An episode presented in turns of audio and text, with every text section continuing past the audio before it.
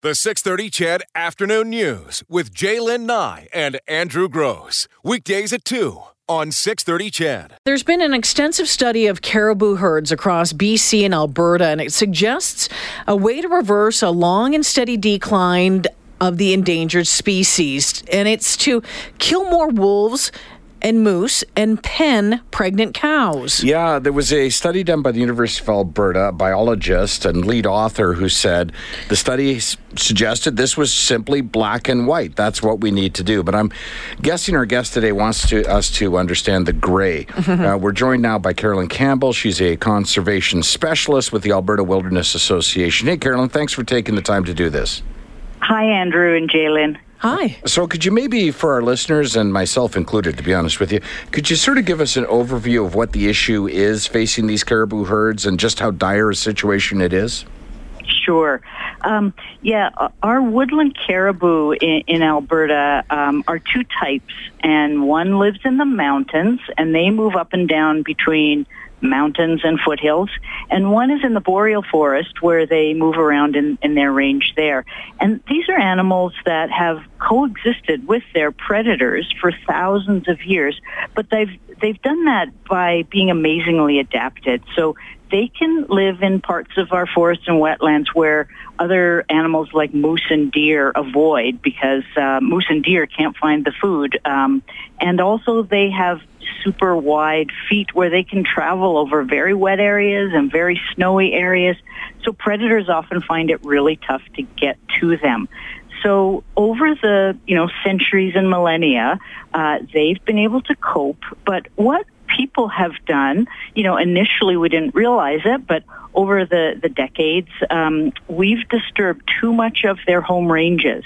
And by energy, forestry, surface disturbance or cut blocks, even some of our recreation, we've created openings in the forest and food for deer and moose, so that has stimulated their populations and in turn predators. The predators also can move much easier through these forests. So the caribou, which are slower to reproduce and slower to run away from predators, they cannot withstand that heavier pressure from predators. So we've now known for some decades what the root cause is, which is too much habitat disturbance. The problem is we haven't really acted to keep the habitat that's good and undisturbed, and also restore the habitat we need to. So with some of the populations studied in the study you mentioned, these animals have gone down to less than 50 animals. Wow. And in fact, in all the cases, they're probably endangered now. Wow. Carolyn, curious, just to declare this up as well, moose are in this conversation as well, but moose aren't predatory. They're not. The moose and caribou, they're food for the wolves.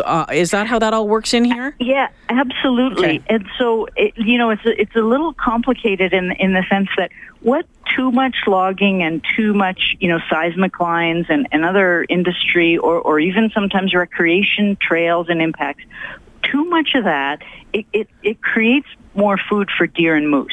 So their numbers grow beyond what they would. And also they support predator populations higher. I see.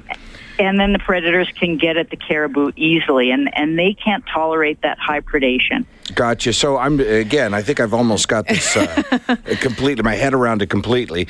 So let me ask you this. So in the study, the government had various scenarios under which they managed caribou herds.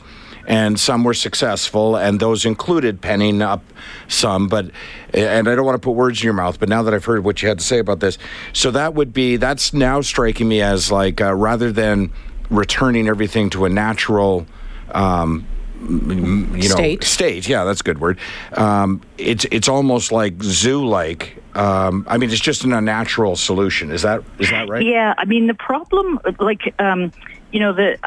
my quarrel isn't certainly with the scientists who are, trying to point out what their findings are, given this really desperate situation to just prop up the populations to buy time.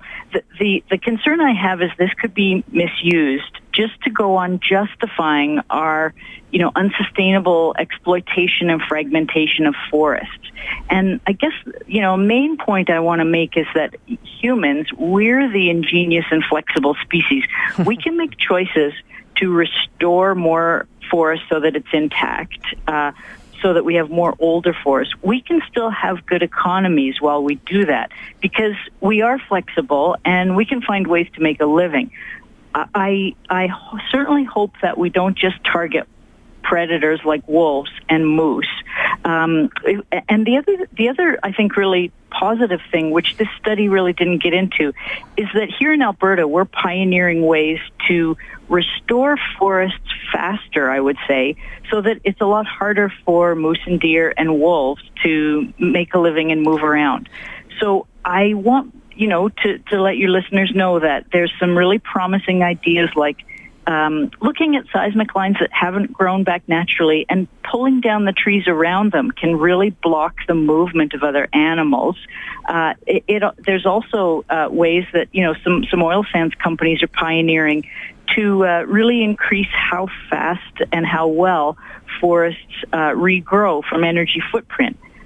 You know, so those are all pieces, as is, you know, better planning of our infrastructure networks so that it can support some economic activity, but it's compatible with caribou. Well, you just touched on a couple of things. Yeah, you just made reference to a study I was going to ask you about. It was published in the British Ecological Society Journal, and that's exactly what they did. Now, over a smaller area, but they simply dropped lumber or, you know, trees to make it tougher for them to get there, to the caribou. Yeah. To be mobile, and then that sort of, without having to wait for an entire forest to regrow, that was a stopgap type solution. But we are talking about a much larger area here, so how quickly can you regenerate natural, you know, forest so that everything's back to balance again?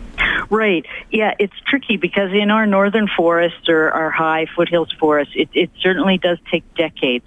So we think that it's going to be a combination of actions, partly blocking predators, partly changing the way we plan, you know, new subsurface energy so that it's on a really smaller footprint and we can cluster, you know, some of the nodes of activity. These days with directional drilling going down for many kilometers, you know, we feel like whether it's maybe emerging geothermal or existing oil and gas, there's just different ways we can do it so that we create far less surface disturbance and we're better at restoring the disturbance we do have. All these things, I think, you know, go back to the fact that we, people, are the really ingenious, flexible species. And if we can have the wisdom to make more room for animals that are sort of on the leading edge of sensitivity, mm-hmm. like caribou, that are telling us that we don't have enough older intact forests, actually so many other things we value will also benefit. You know, like our threatened native fish, like wetlands that help our forests retard climate change impacts by buffering fire. You know, all these things caribou can really help us do sooner than we might otherwise because they're quite sensitive to our impacts. Carolyn, how healthy, you know, we're talking about, you know, the population of the caribou herds and how, you know, they're quite small right now, and you suggested that you could even call them endangered. What is the wolf population like in Alberta? Wolves, scientists figure, are probably at least 7,000, you know, individuals. So, yeah, I'm certainly not suggesting wolves are threatened or endangered. They're not. And they're very resilient. You know, they tend to repopulate areas, even with intense culls by humans. The problem is it's not really ethical just to hammer wolves and do nothing about what we've done to degrade habitat.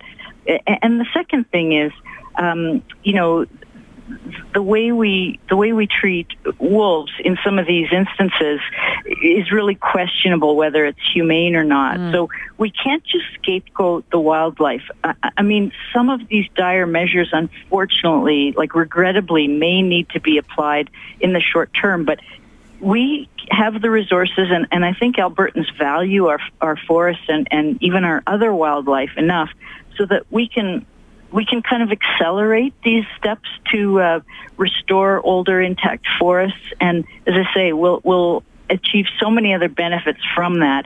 And we'll have, fair economies for the communities that rely on those. We think all those are really possible if we can sit down and develop optimal land use plans that may be different than what we've done, but still have, livelihoods as well as healthier forests.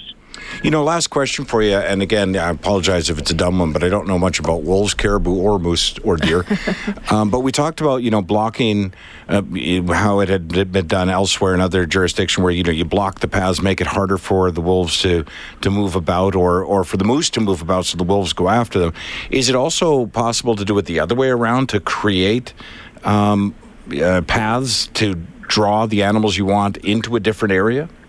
Well, that's interesting. Yeah, the research you were just talking about, Andrew, it was published in a British journal, but the area they studied was actually northeast Alberta. So, okay. Again, a kind of right in Alberta leading research. From what I understand, they used snowmobiles, which if they're, not managed or we're just not thinking about it, that's a real problem because wolves can have highways into caribou. I understand they use snowmobiles more systematically to create trails away from where the caribou was. And so that's another thing that's really worth exploring, where we can, without just scapegoating moose and wolves or just penning, which is in a way sort of semi-domesticating caribou. Yeah. We can think of ingenious ways to make our forests work better for wildlife. And as I say, there'll be so many benefits for us if we do that too. Interesting stuff. Very interesting stuff. Yep. Carolyn Campbell, conservation specialist with Alberta Wilderness Association. Thanks for joining us this afternoon. Hey, great to talk to you. Thank you. Take care. Bye. All right. Looking at ways of helping the caribou population in this province. Interesting conversation we just had with Carolyn Campbell. Joel from Evansburg on the phone. Joel, you think they need to look at other things? Yeah. Basically, I was actually on one of these projects that was looking at closing down old cut lines, and I guess the first comment I had is, why don't we actually get up there and call some of the wolves, because it would have an immediate impact. If you take out, 10% of the predators, you're going to have a lot less need for supply. But well, I think let me stop you there though, because we addressed that point. We touched that, yeah. Right? And her point in reply to that was that you just can't keep doing it. Yeah, you can't keep punishing the wolves for the actions that humans took to change the the ecological nature of the forest, right? So she was sort of saying the wolves are the villains here, Okay, but at the same token, we always like to poke at the oil and gas exploration or ATV trails. It's always people are the problem and people need to be the solution.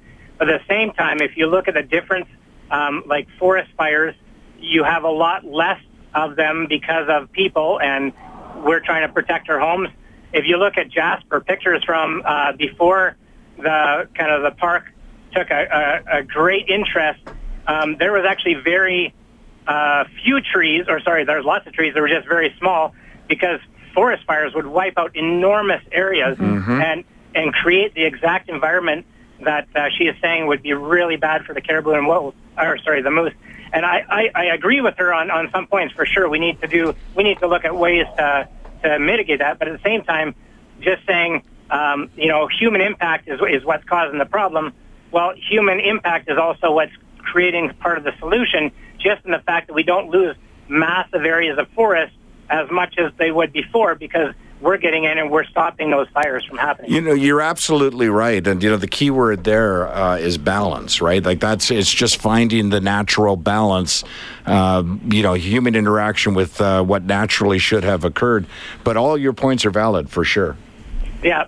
And just one other thing really quickly, the forest fires in Fort Mac, a lot of people blamed it, on whatever. But really, the forest fire was so devastating because of how green it was up there and how much trees, how much forestation there is. For sure, there's no way you can argue against that. That's kind of that hotbed. When we get involved and we start stopping all these fires, sometimes we can cause problems that way as well, because you get a whole bunch of dead, dry tinder just waiting for a big fire to come by, right? Mm-hmm. So the more we get involved, sometimes the more we mess things up, but sometimes we can do some good, right? Isn't that the truth, Joel? Thank you so much. You bet. All right, take it easy now. The 630 CHED Afternoon News with Jaylen Nye and Andrew Gross. Weekdays at 2 on 630 CHED.